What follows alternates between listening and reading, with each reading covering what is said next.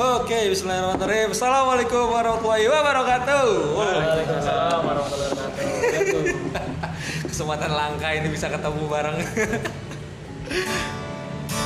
Ngomongin apa nih kita? Yang baru hangat aja. Yang baru hangat apa tuh? Ini kan anak muda semua nih, bahasanya anak muda. Wah, nggak ada Padiki nih. Kalau ada Padiki bisa di bisa di apa? Diledekin. Jangan, jangan. Jangan, jangan, jangan. Tua, tua sendiri. Astagfirullah. Itu tuanya dilihat dari mana itu beda. Sudut pandangnya beda. Sudut pandangnya Nah. beda. Tapi mukanya masih udah tua loh. Iya. Ini aja lah apa? Jadi kemarin kan kita sempat ngebahas masalah ini relax aja ya, enjoy aja ya. Kemarin itu masalah apa sih? Pemuda ya. Muda. Jadi ada kemarin kajian itu pemuda, judulnya pemuda penggerak pemuda penggerak Peradaban. Islam di era masa kini ya. Nah, jadi intinya kita kemarin ngebahas tentang pemuda sih. Nah tapi itu kan kemarin eh, di tempat yang lain, tempat yang berbeda. Nah sekarang di forum ini gue membawa lagi nih eh, diksi ini. Di sini ada Bang Sandi, ada Bang Ir- Bang Devan, sama Bang Irfan. Tuh Bang Irfan ngisi sih kemarin. Jadi antum gak usah ditanya ya, dua ini aja kita interogasi kita harus terbuka dong, harus semuanya ditanya gitu. Narasumbernya fair lah. Ya harus fair. Gitu. Oke. Pemuda penggerak peradaban Islam era kini. Nah, sekarang gue menanya sama antum ber- eh, bertiga nih. Pemuda dulu deh. Kalau menurut antum sebenarnya esensi dari pemuda itu apa sih? Selain dari umur. Oke. Esensi pemuda. Kenapa seseorang itu layak untuk dikatakan seorang pemuda? Apa ya? Apa mas kira-kira mas? Mas Irfan apa mas? Apa ya? Kalau sekarang sih saya ngelihatnya pemuda tuh yang paling punya dampak sih dalam segala aspek ya. Apalagi sekarang kan. Perfect sekali ya. Bener nggak sih? Dia lebih ke impact. iya, jadi punya dampak. Kayak dari sekarang mulai politik pun banyak anak muda kan. Iya, iya, Sampai ke ekonomi pun sekarang banyak yang pengusaha-pengusaha muda. Ya entrepreneur-entrepreneur muda lah gitu ya. Bahkan sampai influencer. dan Staf semacamnya. apa? Staf staf sus. Staf sus, ya, ya pokoknya itu lah. Bapak insinyur Benar sekali. staf sus di negeri Wakanda. berat, berat, berat. Di negeri Wakanda ya. Oh iya. Oke, berarti lebih ke impact ya. Impact. Antum, Mas gua sih lebih ke ini ya semangat atau ini apa jiwa lah jiwa yang masih menggelora penuh dengan Nafsu membara. kumpulan emosi-emosi emosi negatif dan pos- positif yang masih bercampur aduk ya yang perlu dikelola dengan baik ya siap, siap. Masih senggol bacok. Iya. Senggol baco. yang umumnya masih belum bisa dikendalikan iya kecuali yang udah ada Aduh. stop stop dulu Stop, stop, stop. Oh. Itu, itu, itu, itu radikal itu, Pak. Mas, itu radikal itu. Jangan. Ada segmennya khusus nanti. Ya, segmen khusus. Segmen parenting. Ya, Oh, bukan. bukan itu segmennya orang-orang yang radikal aja itu bahas-bahas itu kita kan pemuda ya. ini Antum Bang San, apa?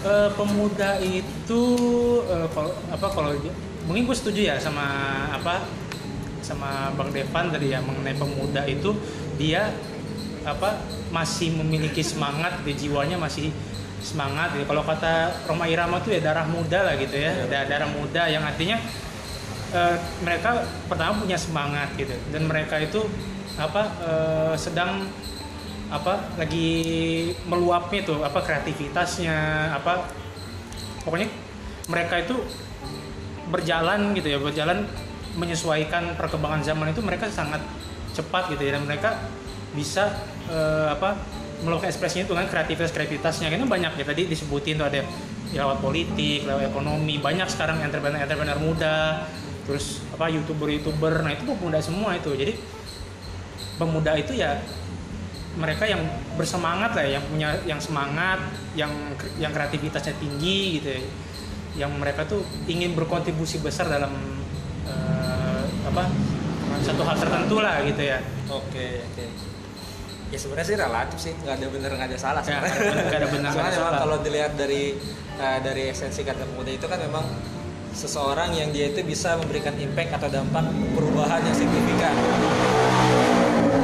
Nah karena kalau misalkan kita berkaca ke sejarah sendiri ya, ini karena masih momennya momen uh, kemerdekaan nih kayak contoh misalkan di zaman kemerdekaan sendiri kan sebenarnya ya kalau mau kita lihat yang paling memberikan impact paling besar itu kan pemuda.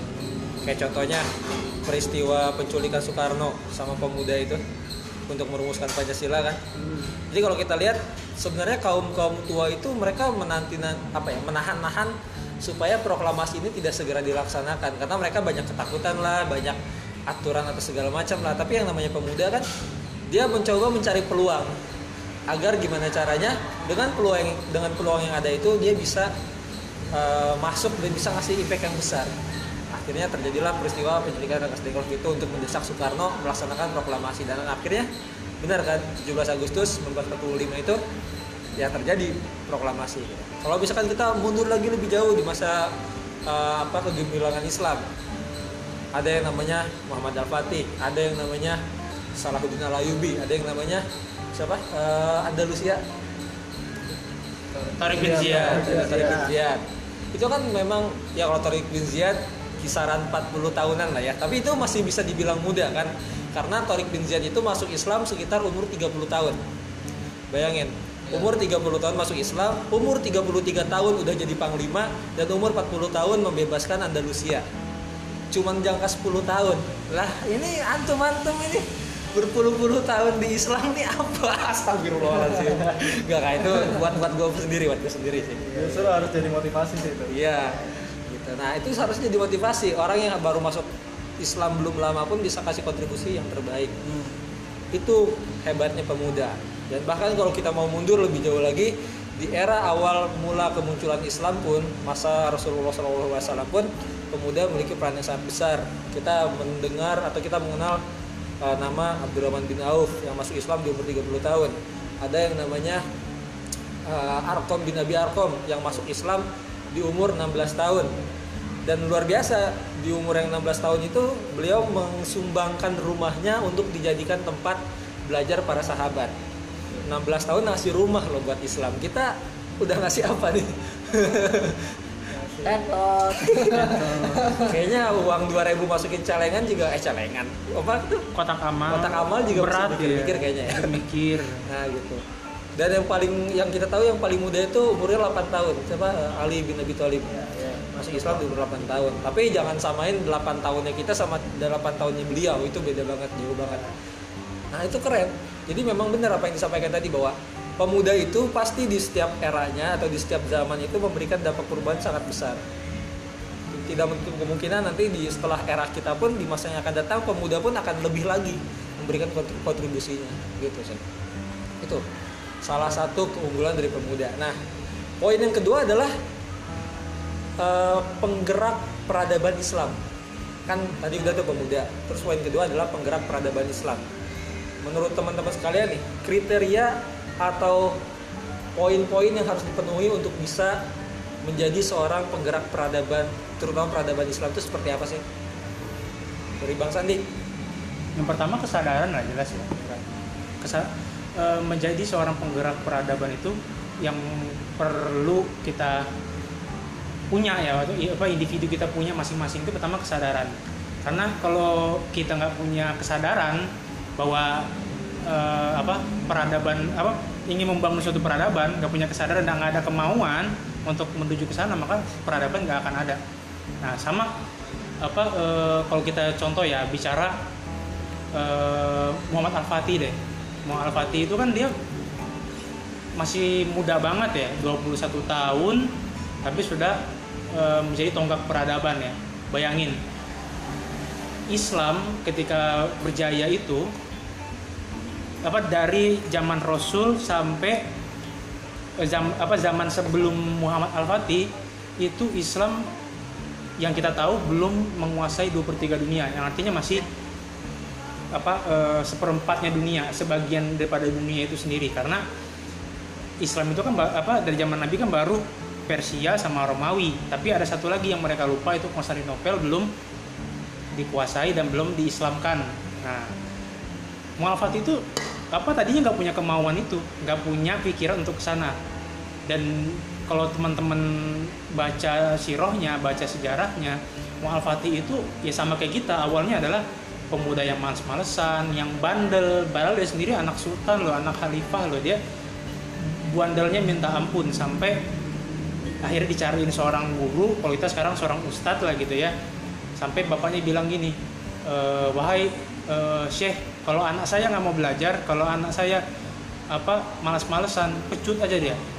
Pecut dia supaya dia mau belajar. Dan akhirnya dipecut beneran itu dia. Jadi bandel pecut bandel pecut. Sampai akhirnya dia sadar dia mau belajar dan dan pada saat itu juga dia dimasukkan eh, keinginan dan kemauan gitu. Diinstal oleh si gurunya tadi kamu harus bisa menakluk Konstantinopel kamu akan jadi penakluk Konstantinopel dan kamu akan jadi orang yang diramalin oleh yang yang, menjadi orang yang diramal Rasulullah untuk menakluk Konstantinopel. Dan akhirnya kemauan itu ada pada diri seorang Muhammad Al-Fatih. Dari dia usia masih umur 8 tahun yang sudah menjadi hafiz Quran dia sudah menguasai tujuh bahasa nah itu semua dipersiapkan karena dia sudah ada kemauan. Jadi teman-teman gini aja deh. Kita sebagai pemuda ya kalau kita nggak punya kemauan kita nggak nggak nggak akan bisa apa mewujudkan apa yang kita inginkan gitu intinya sih sebenarnya kemauan aja dan dari apa kemauan yang melahirkan tekad yang kuat Nah, ya jadi ketika kemauan itu sudah muncul dalam diri kita, maka apa pun yang eh, kit- apa yang kita lakukan pasti akan menuju tujuan kita itu. Gitu. Jadi mau Al-Fatih pun bukan kaleng-kaleng sebenarnya itu umur 21 tahun tapi bisa menjadi tonggak peradaban tuh. Jadi ketika dia menaklukkan Konstantinopel yang konon katanya apa eh, kota terbesar dan tidak bisa ditembus selama seribu tahun, akhirnya tembus di bawah perintah di bawah komando pemuda loh umur 21 tahun dan akhirnya Islam menjadi eh, penguasa dunia. Dua per tiga dunia itu dikuasai oleh Islam. Dan orang-orang non Muslim itu tunduk dan bahkan muslim-muslim takut sama Islam. Karena peradaban Islam sudah muncul sudah luar, dibangun gitu. luar biasa ya 21 tahun hafal Al-Quran hafal tujuh bahasa eh, menaklukkan Konstantinopel dan banyak lagi prestasinya ya Banyak. Nah, kita ini 21 tahun melamar cewek aja belum berani kayaknya Aduh, aduh aduh aduh aduh aduh, aduh. Mana kena lagi kena lagi Kayaknya udah lebih dari dua- 21 tahun ya. masih masih ya udah lebih masih belum berani ya 21 tahun masih apa masih sibuk ya mikirin sanskrit tapi temen-temen perlu, perlu catat ya. Kalau ngomong ngomong-ngomongin pembahasan ya, yang ke arah situ ini eh, for your information aja ya eh, apa Muhammad Al-Fatih itu nikah umur 16 tahun nah di sini kan hukumnya nah perempuan 19 laki-laki 20 ya hukum hukum undang-undang. hukum menunda itu anda ya. Berarti yang salah Enggak, jangan 16 dibahas. tahun tuh masih pusing-pusingnya mikirin UN. nah dia sudah menikah Ikut banyak les ya kan. ya bimbel kita kita, kita kita kita mau masuk kuliah dia udah punya anak pak ya, Hitungannya SMA belum lulus ya. Eh, seriusan. 16 tahun udah udah nikah 21 tahun udah punya dua pak. Belum ada KTP, Pak. Astagfirullah. Udah udah udah. Skip skip skip. skip skip skip skip skip skip. Bang Devan gimana kalau kata antum? Penggerak peradaban Islam. Kriteria atau gimana sih caranya supaya kita tuh bisa jadi penggerak itu gitu. kita kan ini kan pemuda nih Iya. tapi kan yang namanya pemuda kan tadi dibahas di awal ya masih ugal-ugalan emosinya masih nggak kekontrol sedangkan kita ini punya tugas yang wajib harus kita laksanakan yaitu menjadi penggerak peradaban nah menurut antum nih kita sebagai pemuda harus seperti apa Eh, kalau menurut gua sih yang tadi Mas Andi bilang sih udah bagus banget sih. Ya kita mesti harus ada yang pertama emang kemauan dulu, kemauan, kesadaran kan. Habis itu eh, mungkin kita bisa tambahin ke ini, masuk ke visi dan misi. Jadi kita perlu visi dan misi yang kuat dan jelas arahnya mau ke mana. Eh, kita mau ngerakin peradaban ini tuh mau ke mana. Terus setelah itu uh, mungkin bisa kita tambahin dengan berani Berani. berani kita mesti berani ambil resiko dulu lah kayak saya pernah dengar ceritanya ini uh, sahabat Amr bin As waktu dulu Rasulullah uh, waktu dulu kan Rasulullah uh, baru dia baru Rasulullah aja yang nyampein Al-Quran kan Iya. Nah, tapi si Amr bin- si sahabat Amr bin As ini berani gitu terang-terangan eh, waktu di Ka'bah dia oh ini yang dipukulin di pasar itu bukan ya oh iya, iya. secara terang-terangan kan dia ini langsung bacain surat ar-rahman tuh Oh, kalau nggak iya. salah. Kalau nggak salah ya nanti Iya, kalau misalnya ini dibenerin. Iya, Ya, kan? Langsung bacain surat ar-rahman kan? Terus pada bingung semua kan yang di ini yang di, di Ka'bah. Ya kayak gitu sih. Jadi kita mesti berani dulu eh, apa pun yang nanti dikatain orang lah. Ya kita ini dulu lah. Eh, singkirin dulu eh, buat omongan orang apa. Yang penting kita gerak dulu berani gerak itu sih. Gue pernah denger ini jadi ketika pilihannya gini ketika kita berani gerak maka akan ada- dua pilihan. Kita menang atau kita kalah. Ya. tapi ketika kita tidak bergerak sama sekali hanya ada satu pilihan yaitu kalah. Jadi daripada kita kal apa tidak bergerak sama sekali penting kita gerak karena ada dua kemungkinan tadi. Iya. mungkin itu yang dilakukan sama Amr bin As itu tadi kan ya? Bisa. daripada kita hanya diam lebih baik kita gerak gitu. Karena kalau dengan gerak kita ada dua kemungkinan antara menang atau kalah. Ya pun kita nggak dituntut ke hasil kan sebenarnya. Kita Oh, kan lebih iya. dituntut ke proses. Proses. iya nggak? Nah, yang dilihat sama Allah kan bukan hasilnya kita. Hasilnya kan udah urusan Allah itu mah yang penting kan kita ikhtiar dulu. Perjuangannya lah gitu ya ya. ikhtiar Iya, dulu kan. Jelas sama ini sih. Tetap harus diimbangi sama ilmu. Kita mesti ya nggak asal berani doang tapi kita juga harus ada ilmunya dong nggak mungkin lah kita asal-asalan kan jadinya Modal berani ya udah berani tuh tapi ngawur jadi ya Nanti yang disampaikan malah nggak sesuai. Iya kan, mesti ada di samping berani mesti ada ilmunya juga sih. Iya, betul. Kalau menurut gua sih gitu. Oke, mantap. Bang Irfan. Gimana? Udah disebutin semua. Aja bagiannya paling susah. paling gue nambahin doang sih. Yang paling dibutuhin tuh hal yang dasar menurut gue tuh tujuannya sih. Alasannya apa? Alasannya apa melakukan untuk memajukan peradaban. Kalau misalkan kita lihat kayak yang tadi udah disebutin itu, karena mereka tuh memiliki tujuan gitu kan. Mungkin mereka tujuannya tuh karena memulihkan Islam dan dakwah itu kan suatu perintah kan. Kayak contohnya Muhammad Al-Fatih karena dia percaya akan bicara Rasulullah Apa? terkait Hadisnya? sebaik-baik pemimpin adalah pemimpinnya, Oh, iya. sebaik-baik prajurit adalah Rasulullah sallallahu alaihi wasallam la tuftahanna al-Konstantinia fala ni'amal amiru amiruha wala ni'amal jaisu dalikal jais. Masya Allah. Apa boy? Nah dengan itu kan dia punya tujuan gitu kan, bagaimana dia ingin Islam ini tersebar luas gitu kan, bagaimana dia ingin memuliakan Islam gitu kan. Kalau misalkan balik lagi jauh ke masa Rasulullah itu kan hampir sebagian besar kan anak muda kan yang memberi pengaruh kan, mulai dari Ali bin Abi Thalib yang masya Allah dari masa kecil sampai remaja sampai dewasa tuh di bawah naungan Rasulullah gitu kan. Bagaimana dia dapat ilmunya segala macam. Nah kalau misalkan kita udah punya tujuan gitu kan kita udah punya alasan kuat nih melakukan sesuatu gitu kan itu pasti dilakukan dengan sungguh-sungguh sih. Kecuali kalau misalkan ya kita hanya ingin melakukan aja ya itu bisa aja satu saat itu ya udah gitu kan karena mungkin udah bosan atau apa. Karena sebenarnya anak muda tuh kan ya yang tadi disebutin kan itu semangatnya tuh lagi tinggi tingginya gitu kan. Menggebu-gebu lah. benar.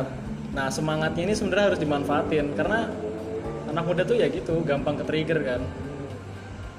Mau negatif atau positif kalau misalkan kita lihat sekarang nih kan mungkin lebih cenderung banyak ke hal yang negatif kan. Walaupun mereka nggak tahu tujuannya apa kan tapi mungkin karena banyak melakukan gitu kan mau ikut ikutan gitu kan. Akhirnya ya udah mereka melakukan sesuatu hal yang salah gitu kan. Cuman kalau misalkan mereka udah memiliki tujuan gitu kan kayak contoh-contoh yang tadi sebutin terus punya semangat itu kan yang hal mendasar karena itu bisa jadi satu apa ya kelebihan tersendiri sih karena ya mungkin itu alasannya pemuda-pemuda terdahulu tuh bisa melakukan pe- pergerakan yang sangat apa ya Melebihi atau melampaui Iya. apa yang bisa dicapai oleh kaum Ah. kaum tua. kontribusinya tuh bahkan masih bisa terasa sampai hari ini gitu kan karena mereka punya dua itu semangat sama tujuannya Semangat dan tujuan yang jelas. paling itu sih iya. Karena ya gitu. Kalau semangat tanpa tujuan sia-sia sih. Kayak contohnya ya, Tujuan nggak punya semangat juga. nah itu juga Mager. susah sih. Kayak kalau sekarang mungkin banyak tuh anak-anak muda tuh kayak mungkin apa sekarang bahasanya mabar ya? Mabar. Nah, itu kan sampai lewat jam 12 juga diladenin kan. Semangatnya lagi tinggi-tingginya kan saya bubuk can Nah, cuman kan tujuannya kan ya mereka pasti harus mencari tahu sendiri kan tujuannya apa kan. Cuman kalau misalkan tujuannya tuh hal baik, mungkin kalau sekarang kita melihatnya lebih ke orang tua ya. Cuman kan mungkin tanggung jawabnya udah mulai banyak. Terus semangatnya mungkin nggak sesemangat anak muda. Paling itu sih Iya iya. yang paling dibutuhin itu sih menurut saya. Itu memang Strong way-nya lah. pertama dari segi keberanian, eh, sorry kesadaran, Ya, keberanian, tekad dan tujuan. Ya. betul. Orang kalau nggak orang kalau nggak sadar mau disuruh seperti apa pun susah. Dia paling pertama harus sadar dulu. Terus kedua dia harus berani melakukannya. Hmm. Karena ya segala sesuatu ada resikonya kan. Nah ketika dia berani melakukannya dia pun harus tahu ini tujuannya ke mana. Percuma dia berani tapi tujuannya salah. Betul. Atau sebaliknya tadi dia tahu tujuannya tapi mager nggak gerak sama sekali kan sama aja bohong. Betul. Dia sadar berani mengambil tindakan dan tahu arah tujuan. Poinnya luar biasa ya keren. Nah satu poin lagi sekarang paling penting nih. Tadi kan di awal kita udah tahu kalau pemuda itu memang eh, lagi masa yang paling berapi-api kalau kata Bang Haji ya. Itu lagi, Iya, iya, Kembali iya. ke lagu ya lagi on fire on fire-nya, lagi membuncah membuncahnya semangatnya gitu. Plus dia pun punya sebuah visi yaitu bagaimana caranya membangun peradaban dengan tiga kriteria tadi. Nah tapi sekarang yang jadi masalah adalah tantangan di era zaman sekarang atau di era modern ini. Tadi kan kita banyak ngambil contoh dari zamannya sahabat ya, Iya. di mana memang dakwah itu bisa disampaikan secara langsung entah itu melalui forum-forum atau seperti apa gitu. Tapi kan sekarang tantangan zaman ini terutama di zaman covid sekarang ya, kita sangat sulit untuk bisa bertemu orang secara langsung, mendakwahi orang secara langsung. Nah, menurut teman-teman nih, gimana sih cara mensiasati dakwah di era zaman seperti ini? Siapa dulu nih? Sekarang bebas deh, siapa deh? ya paling kayak yang kita tahu sih kita kan sekarang lagi di masa teknologi tuh lagi berkembang pesat kan. Mungkin kalau kayak yang kita tahu tuh lebih ke sosial media kan. Sarana berkomunikasi tanpa bertemu.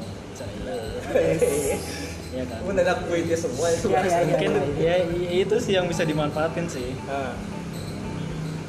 Kalau kalau sekarang mungkin banyak yang bikin konten-konten yang terlihat menarik tapi tidak bermanfaat seperti prank-prank ya kan kayak, Oh kayak, iya kayak prank-prank gak jelas jadi gembel ya. Nah. Beli cupang, terus apa lagi ya?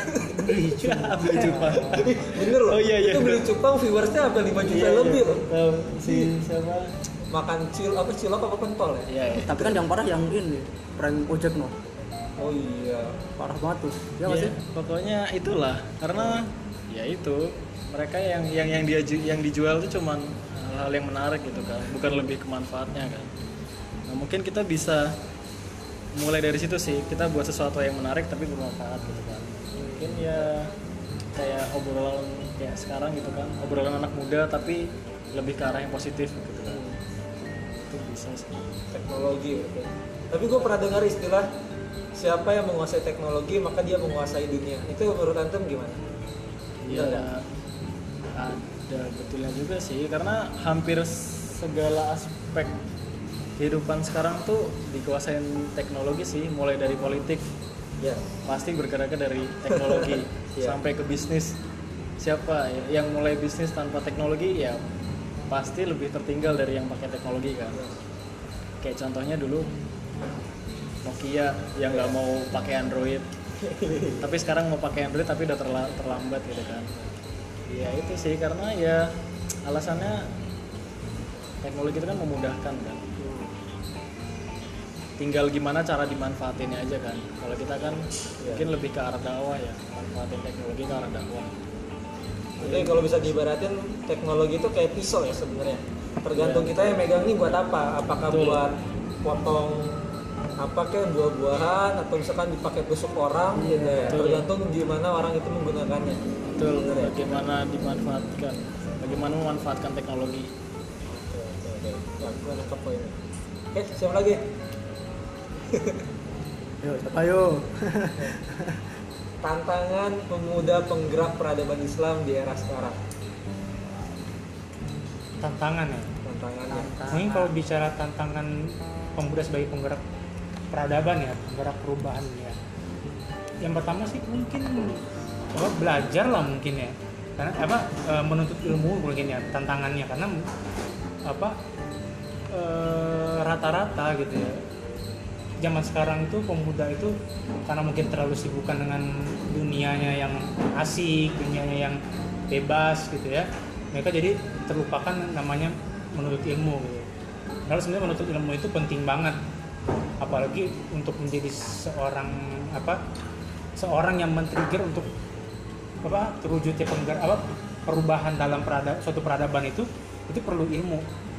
Orang yang nggak yang ilmunya nggak cukup apalagi orang yang yang kurang ilmunya ya yang nggak punya ilmu gitu itu dia nggak nggak akan bisa menjadi penggerak perubahan atau peradaban gitu.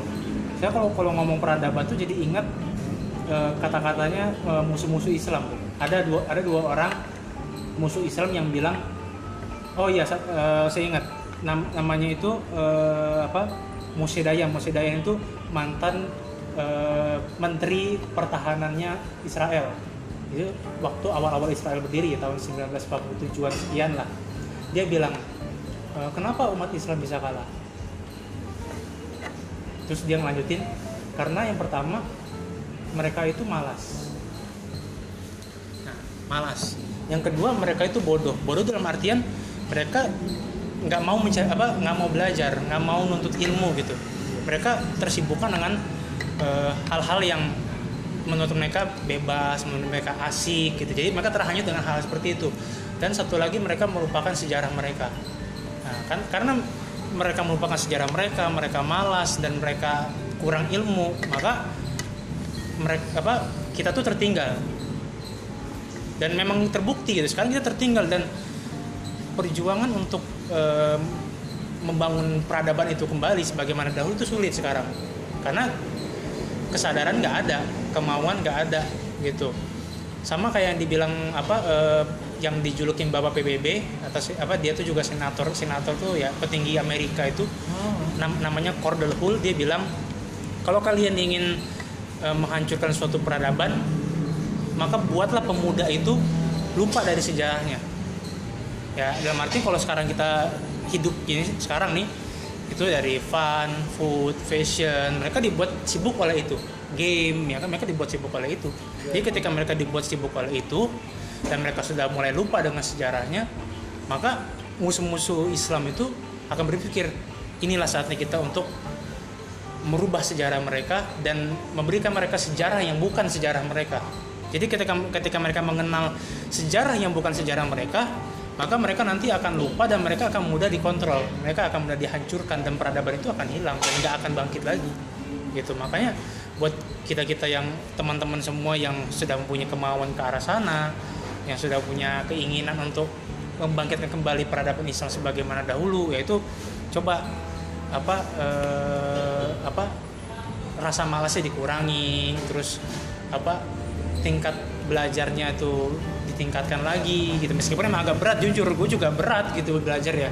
Apalagi ya kayak kita kita gini ya Bu, yang mantan mantan ya itulah. Kenapa? skip skip skip, ya.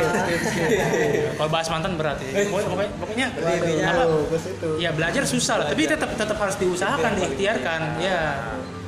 Ini musuh Islam loh yang bilang loh.